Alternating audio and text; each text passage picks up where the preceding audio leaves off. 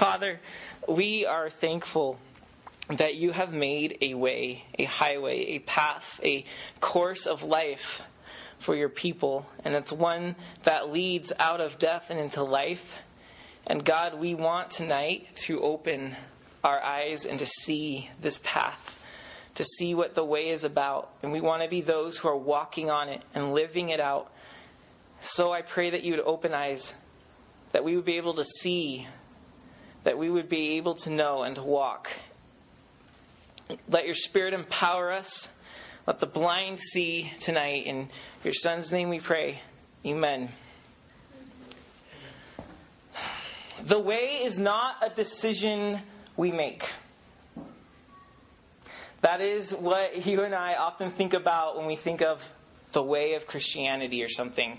You go to the Harvest Crusade, you hear certain messages, and there's these altar calls, or there's this climax where it pits you in this emotional corner and it says, Decide the way or not the way, your way or God's way.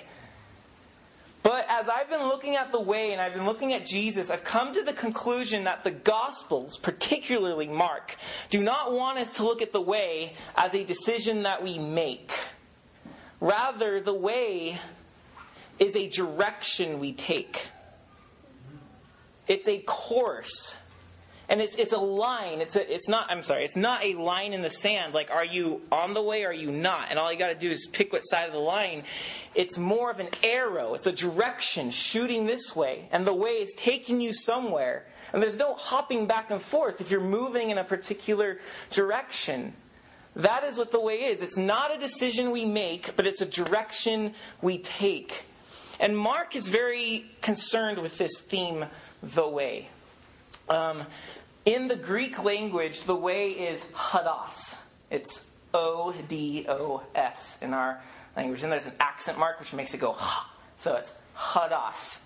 And this word is translated so that you can find it in your Bibles. It's translated as either road, roadside, a path, way, things like that. It deals with a either a physical road you walk on or a metaphorical road that's talking about this course or this conduct of life. And Mark uses the word hodos to tell us about the way. It's the, that's, by the way, the same word in John um, 14, 6, when Jesus says, I am the way, the truth, life. It's, I am the hodos, the truth, the life. So Mark talks about hodos, the way, 16 times. And what is cool is that all of these references happen in the beginning of his gospel, and they disappear as Jesus gets to Jerusalem. Mark's gospel is concerned with the way. He's talking about this path, this direction, and he's showing Jesus through this way, and then it leads him up to Jerusalem. And once he gets to Jerusalem, Hodos disappears because that's where the way is going. You follow me? The way in Mark's gospel starts at the beginning and takes you to Jerusalem, and it's almost like it leaves you to scratch your head and say, I think I see what the way is about. Do you see what the way is about? Well, actually, that's what Mark wants you to do. Look with me, 1 verse 1. Uh, I'll show you how he starts the gospel, then we'll get to the meat of our stuff, which is in chapter 8. He says this The beginning of the gospel of Jesus Christ, the Son of God. As it is written in the prophet Isaiah Behold, I send my messenger before your face who will prepare your. Hodos, your way. The voice of one crying in the wilderness, prepare the way, the hodos of the Lord. Make his path straight. You see how Mark opens it up? Right there. Boom. This is about Jesus, and he uses hodos twice. And then he talks about John the Baptist. And it kind of mellows out a little bit.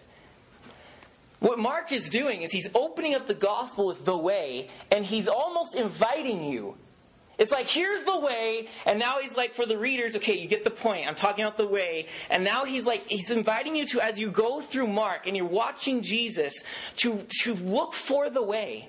Find what that way is, that path that is being prepared. And Mark seems to be hinting that Jesus is going to walk that path. He's going to walk that hodos that way. So look for him, watch him, and see what it looks like. Where does it go? Where does it start? So, Mark in this gospel is inviting us to follow Jesus on the way. And in chapter 8, we begin to see what this is. There's a couple loose references in between, but in chapter 8, we get to the meaty stuff. And he's going to open it up like this. He's basically saying, I'm going to talk about the hodos, so look for it in Jesus. And as the story goes, he hints at you how you're supposed to find it with the story of two blind men. So here's the first story of the two blind men. Okay, first is in 822.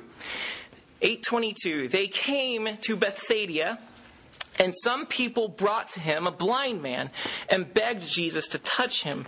And he took the blind man by the hand, led him out of the village, and when he had spit on his eyes, just pause. Can you just put yourself in that moment? You're blind. what? What's gonna happen? And then you, oh no, he did not just do that. He's sorry. Uh, it was probably a lot nicer than that. He spit on his eyes, laid his hands on him. He asked him, "Do you see anything?" Well, he looked up and said, uh, I see men, but they look like trees walking. Then Jesus laid his hands on his eyes again, and he opened his eyes, and his sight was restored, and he saw everything clearly. No more trees. He sees it clearly. And he sent him to his home, saying, Do not even enter the village. This is kind of strange because Mark here is very real with us about Jesus. He touches the, the blind man, and he doesn't even see the first time. We're like, I thought Jesus could do everything. Like, you can see, he had to do it twice. Like, like, what's going on with this double opening the eyes of the blind man? I think what Mark is doing is that this, by the way, is the beginning of the way. After this passage, we see Jesus starting on this path to Jerusalem. It's his last and final trip. He's going there and he's going to tell the disciples, I'm going to die and all this stuff. And they're like, whatever. And Mark is opening our eyes to something. He's saying, look, you all might have heard of this Jesus character before. You might even think you're following him. But be ye warned that your eyes may not be as open as you think.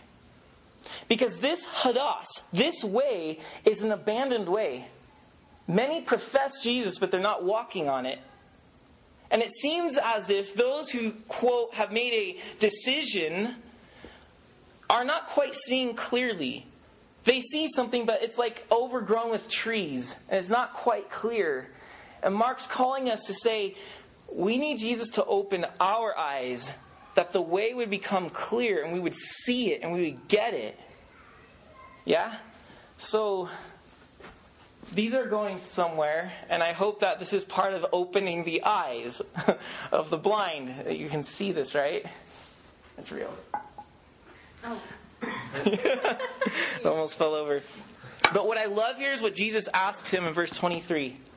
Touches him and says, Do you see anything? That's our question right now before we follow Jesus on the way. Do you see anything yet? We haven't even done anything yet. But have you seen anything in the messages JC has shared? Have you seen anything in Adam, Abraham, uh, what else did you? The, the Exodus and Jesus. Have you seen anything yet? Well, God, give us sight to see now. So he does the first blind man, and then watch this. In chapter 10, verse 46, there's a second blind man. 1046. They came to Jericho, and as he was leaving Jericho with his disciples, a, and with a great crowd, Bartimaeus, a blind beggar, the son of Timaeus, was sitting by the hodos, roadside. It's the same Greek word for the way. He was sitting by the way. And when he heard that it was Jesus of Nazareth, he began to cry out and say, Jesus, son of David, have mercy on me. And many rebuked him, telling him to be silent, but he cried out all the more, Son of David, have mercy on me. And Jesus stopped and said, Call him. And they called the blind man, saying to him, Take heart, get up, he is calling you. And throwing off his cloak, he sprang up and came to Jesus. And Jesus said to him, What do you want me to do for you? And the blind man said to him, Rabbi, teacher, let me recover my sight. And Jesus said to him, Go your way, that's not hodos. Let's just go. Your faith has made you well. And immediately he recovered his sight and followed him on the way. What we're going to do now is look at everything in between these two stories of the healing of the blind men. The first one, do you see anything?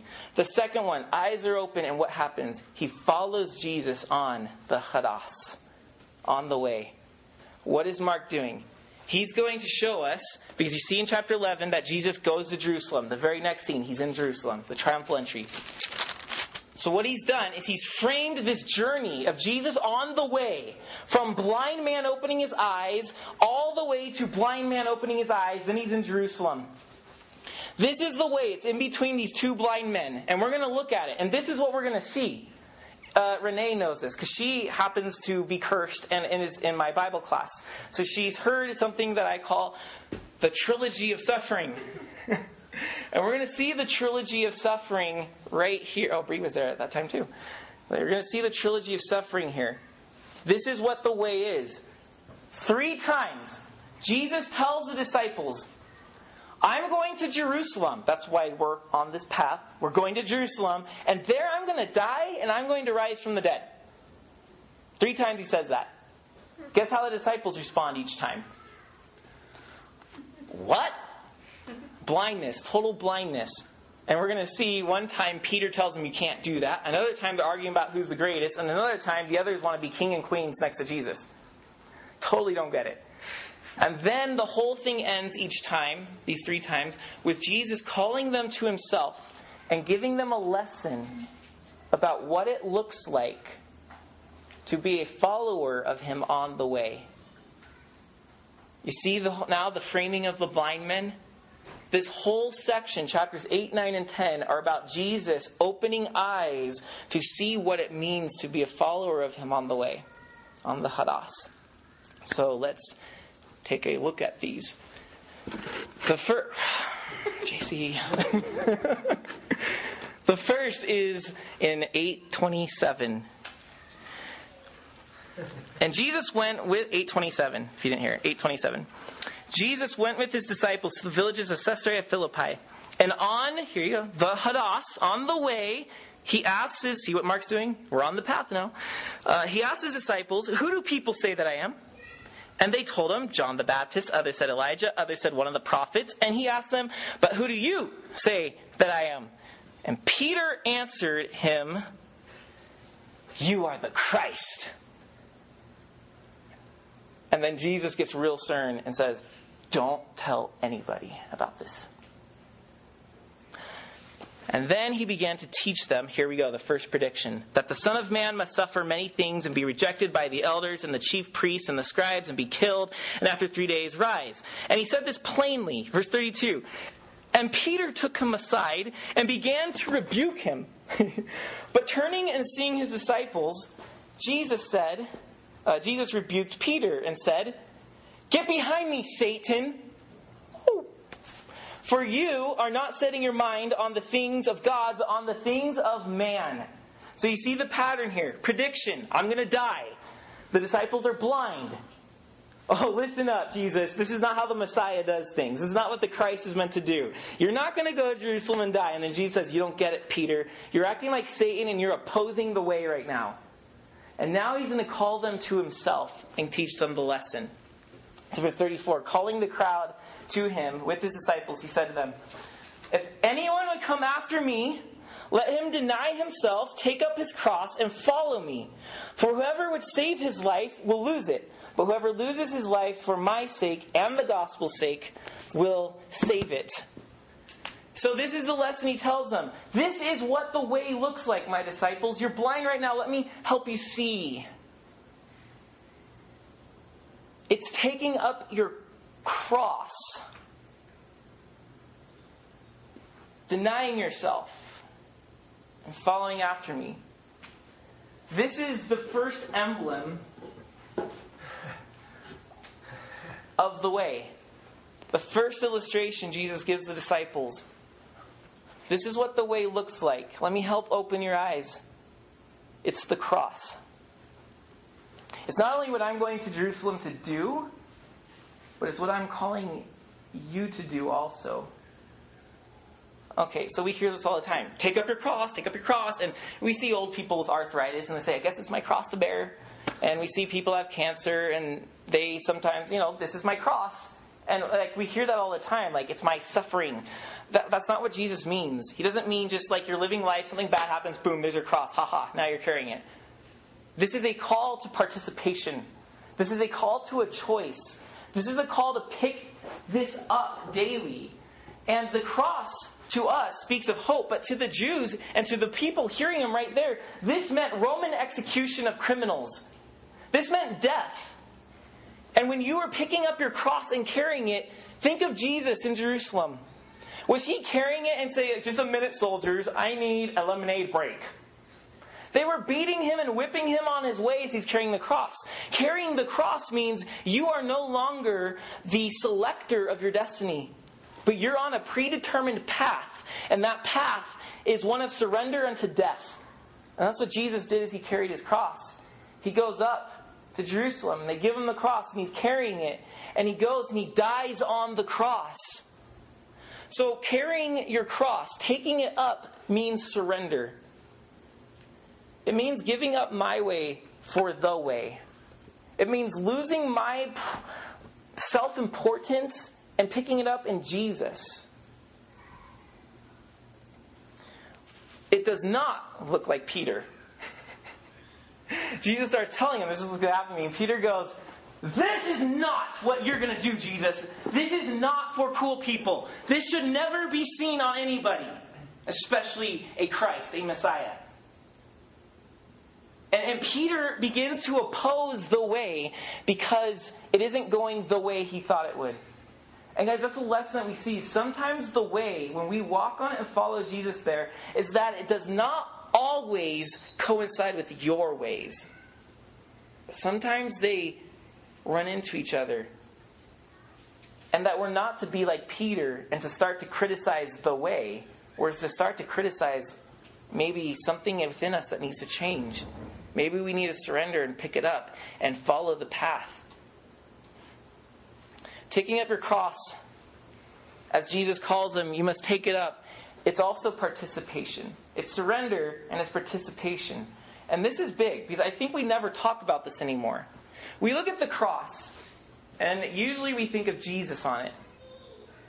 And we say, Jesus died for me, for my sins, so that I wouldn't have to do that. And we look at the cross as a symbol of substitution. But what Mark is calling us to is that the cross isn't just substitution. Jesus did this for me, it's participation. Jesus is calling me to do this with him. Yeah, you may not physically hang on Calvary, on the cross, physically, literally, but there's a surrender. There's this, this dying to your own life that Jesus is calling us to. And the beauty of this call is that the way doesn't stop at the cross. The way goes through it, and it goes to Easter Sunday, it goes to resurrection. And Jesus is calling us to die to your old life that you may live a new life. You may be resurrected as a new creature. So, what Jesus is telling us is that the way looks like this it's living by dying. That as I die to my own way, I then find life on His way. That's what the cross means. Eye number one is opened. eye number two. There's only two eyes. Um, we're going to need a third. So number two. This is the second time he predicts his death. Nine thirty. Nine verse thirty. So they went on from there and passed through Galilee, and he did not want anyone to know, for he was teaching his disciples and saying to them, prediction number two. The Son of Man is going to be delivered into the hands of men, and they will kill him, and when he is killed, after three days he will rise. But, here we go again, their blindness, they did not understand the saying and were afraid to ask him. And they came to Capernaum, and when he was in the house, he asked them, What were you discussing on the way? But they kept silent, for on the way they had argued with one another about who was the greatest. I'm going to go die. We don't get it. So let's fight about who's the greatest amongst us as we're walking on the way. And Jesus is saying, well, what are you guys talking about? And they're like, they didn't want to say. And so he's like, verse 35. Um, he sat down with the uh, he sat down and called the twelve, and he said to them, "If anyone would be first, like you guys are arguing about who's first,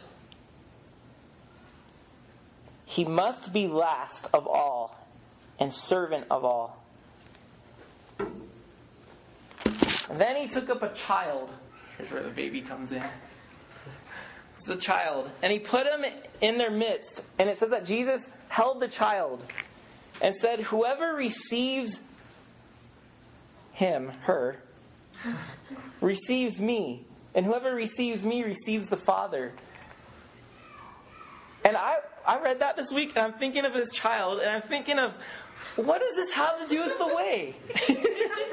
she's not quite there yet. She's got one eye open. and I'm looking at I'm looking at this passage and I'm thinking they're arguing about who's the greatest. Jesus teaches them a lesson and says, "Okay, on the way it's not about who's first, it's about something else." And then he takes a child and says, "You must receive this." And I'm like, "What the heck does this have to do with arguing about who's greatest?"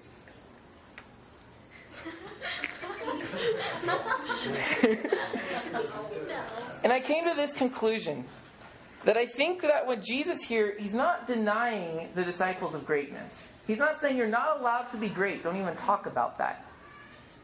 It's rather their understanding of what greatness means. Greatness on the way is not about self exaltation. I'm very important. I don't need children. I don't need all these squirmy little brats. That's not that's not greatness on the way. That's greatness in our world. CEOs and rulers of companies and politicians, you wouldn't see them crawling around with kids and things. I'm too important to stop and have fun. Unless it's golf. So it's not about self exaltation, but neither is it about leaving the last. And I think that this is what we think of greatness. We. We think that to be great means leave the last behind. And this is why Jesus grabs the baby, I think, the child. This, especially in their culture, this was an emblem of the last. Children, children had no rights. Children had no importance. They were kind of like, well, raise them until they're good enough to help the farm or help us live. And Jesus is preaching to their understanding of what greatness means. I become first by separating myself, by leaving the last behind. And that's what we do in this world. The great people don't associate with the last. That would confuse their identity, their status. They separate themselves. There's a chasm. And that's what greatness looks like in our world. But Jesus says, on my way, it's not about leaving the last behind. It's about, as he takes the child in his arms, it's about receiving the last. This is greatness. Not being a child. Greatness is receiving the child or receiving those who are last. You see what he's saying? It's okay to be great, but don't be great like the world and separate yourselves from people. Be great in the sense that you care about the ones that don't seem to matter to the world. That's true greatness. And it makes me wonder this are we okay with receiving and not receiving back. You know what I'm saying? Sometimes we're cool with receiving people because we're like, oh, he could be a good friend to me, and we're getting something back. But are we okay with receiving and not getting something back in return? This child isn't going to give you anything. You're going to change its diaper. You're going to have it strew all over you. There's not a whole lot that's going to be received, but Jesus is saying this is what greatness looks like on the way. The way is not just about living by dying, but it's about achieving first by receiving the last. So it's okay to be great, but greatness looks like hanging around with those that we don't consider great. And that's what the way looks like. Then the third time, we come to our third, the throne. And this is in 1032. So this is the final time Jesus talks to them. They're coming to the end. They're almost at Jerusalem. You can imagine the scene. The crowd is getting bigger because they're all going to Jerusalem. It's Passover time, so this is what they all do. And Jesus is leading the way, and they can see Jerusalem on the horizon. And so on 1032, Jesus for the third time makes his prediction.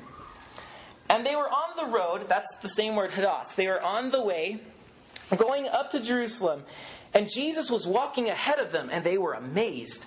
And those who followed were afraid because they're all thinking Jesus is going to go start a revolution. And they're amazed that he's out front. Like he could be shot before he even gets to Jerusalem. So that's why they're all amazed and afraid. Uh, and taking the twelve again, he began to tell them and tell them what was happening to him. Verse 33 saying, The Son of Man will be delivered over to the chief priests and to the scribes, and they will condemn him to death and deliver him over to the Gentiles. And they will mock him and spit on him and flog him and kill him. After three days, he'll rise. Okay, announcement. So what? Now, what are the disciples supposed to do? They're supposed to act blind, right? So this is the third time we'll see this. And check out. This is like the climax of their blindness. Look what James and John do. So James and John, the sons of Zebedee, come up to him and said, "Teacher, we want you to do for us whatever we ask of you." Jesus said to them, What do you want me to do for you? They said to him, Grant us to sit, one at your right hand, and the other at your left. you see what they're asking? This is ridiculous. So you're gonna go to Jerusalem and become his king, right? Let us have the glory with you. I want to be your king and your queen. I want to sip wine from your cup. Oh yeah. This is totally what they're asking. Right? And Jesus asks them all sorts of questions. This is my scepter. Jesus starts asking them questions like, uh, Do you think you can actually do this? And like, Oh, we can totally do it. And then he gets it. Like, you disciples don't get it. You're still blind. This is what you think the way's about? Thanks. This is not what the way's about at all. So he called the disciples together again, and here's his third and final lesson. And in verse 42, by the way, the disciples, the other ones got really angry that they did this. Like, oh, why don't we think of that? In verse 42, Jesus called them and said to them, You know that those who are considered rulers of the Gentiles lord it over them, and the great ones exercise authority over them, but it shall not be so among you. But whoever would be great among you must be your servant, and whoever would be the first among you must be slave of all. And here Jesus says, I'm the example. For even the Son of Man came not to be served, but to serve, and to give his life a ransom for many. I'm James and John. This is what I want. Jesus also says, You look like a Gentile ruler, a heathen. This is how everybody rules, right? Kings of history, even our president gets a nice little salary, gets all his attention, gets all his cushiness. Keep everybody away from him. He's an important man. We'll serve him. And of course, it was worse when kings hold, held all the money for themselves. Obama doesn't hold all the money, so he doesn't get to. He would be way more extravagant if he got to. So you know. And Jesus says, "But this is what it looks like to be served. Slave, more." And it's like everybody's coming to help you and to serve you, and you've got the power. And this is what James and John want. And Jesus like, no, this is not the way. It's not about being served, but it's about serving. And serving looks more like this. Jesus said the Son of Man came to give his life as a ransom for many. And so serving or giving your life up, as Jesus did, is about giving your throne up. It's about getting off of it. Now that doesn't sound very fun, does it? It's like, oh, so we just give up all this glory? Like, what, what, what's the point of that? I think the point of it is this: James and John are mentioned as these guys. Jesus is calling them to be different, and then the very next scene mentions a blind man. Now, notice that in the first blind man, he was unnamed, right? The guy that saw trees and then he saw more clearly because Jesus touched him again, it didn't say his name. It just said he's a blind man from Bethsaida. But this second blind man, at the tail end of this whole path, the way that Mark is showing us, this guy's named as Bartimaeus. Oh, the son of Timaeus, by the way. Why is he named? I think is what Mark is doing is he's intentionally pitting James and John against Bartimaeus. These are the Gentile lords that want to be served. Bartimaeus gets it and he follows Jesus on the way. Bartimaeus is the example.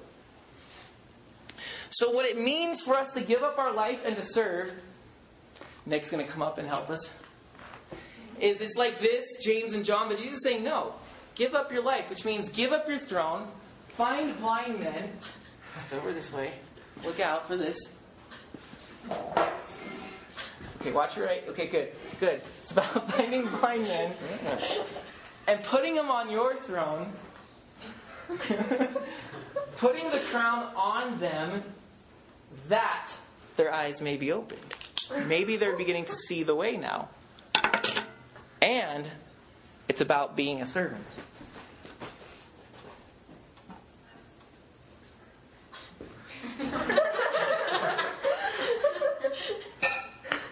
I notice your chalice is empty, sire. Oh, Please don't fire. I'm just helping.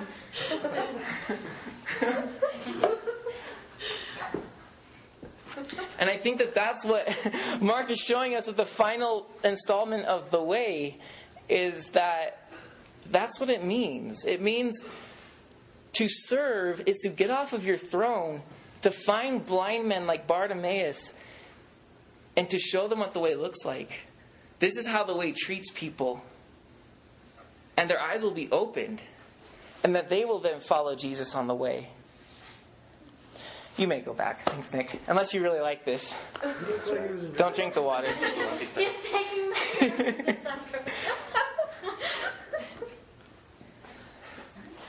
So I want to finish with this connection I noticed between James and John and blind Bartimaeus. You might have picked up on this. Notice that Jesus asks James and John, What shall I do for you? What do you want me to do for you? Well, we want to sit on the throne. And then when he comes to blind Bartimaeus in verse 51, he asks him the same question Bartimaeus, what do you want me to do for you? The exact same question asked to both of them. James and John, what do you want me to do for you? Well, you know, Bartimaeus, what do you want me to do for you? I just want to see. I want to follow you on the way. And that's the question that we want to leave with is before we were asked, do you see anything? And I, I, hope that we see something now. We see that the way is about living by dying. It's about achieving first by receiving the last. It's about ruling by serving. Do you see anything? I think I see. I think I see the way. So now the question is, what do you want Jesus to do for you? And your answer to that question tells me if you're still blind or if you're following him on the way. We should answer Jesus. We want you to open our eyes so that we can see you and follow you on the way. So, Father, I ask that that would be indeed what you do for us. We pray that you bless us in order that we may set those blessings up as a throne for others. Let us be a blessing because you've blessed us. Jesus, clear back the trees from the path and let us see this direction to take. Let us follow you as you lived and went to Jerusalem and served and died and received the last. We pray in your Son's name. Amen.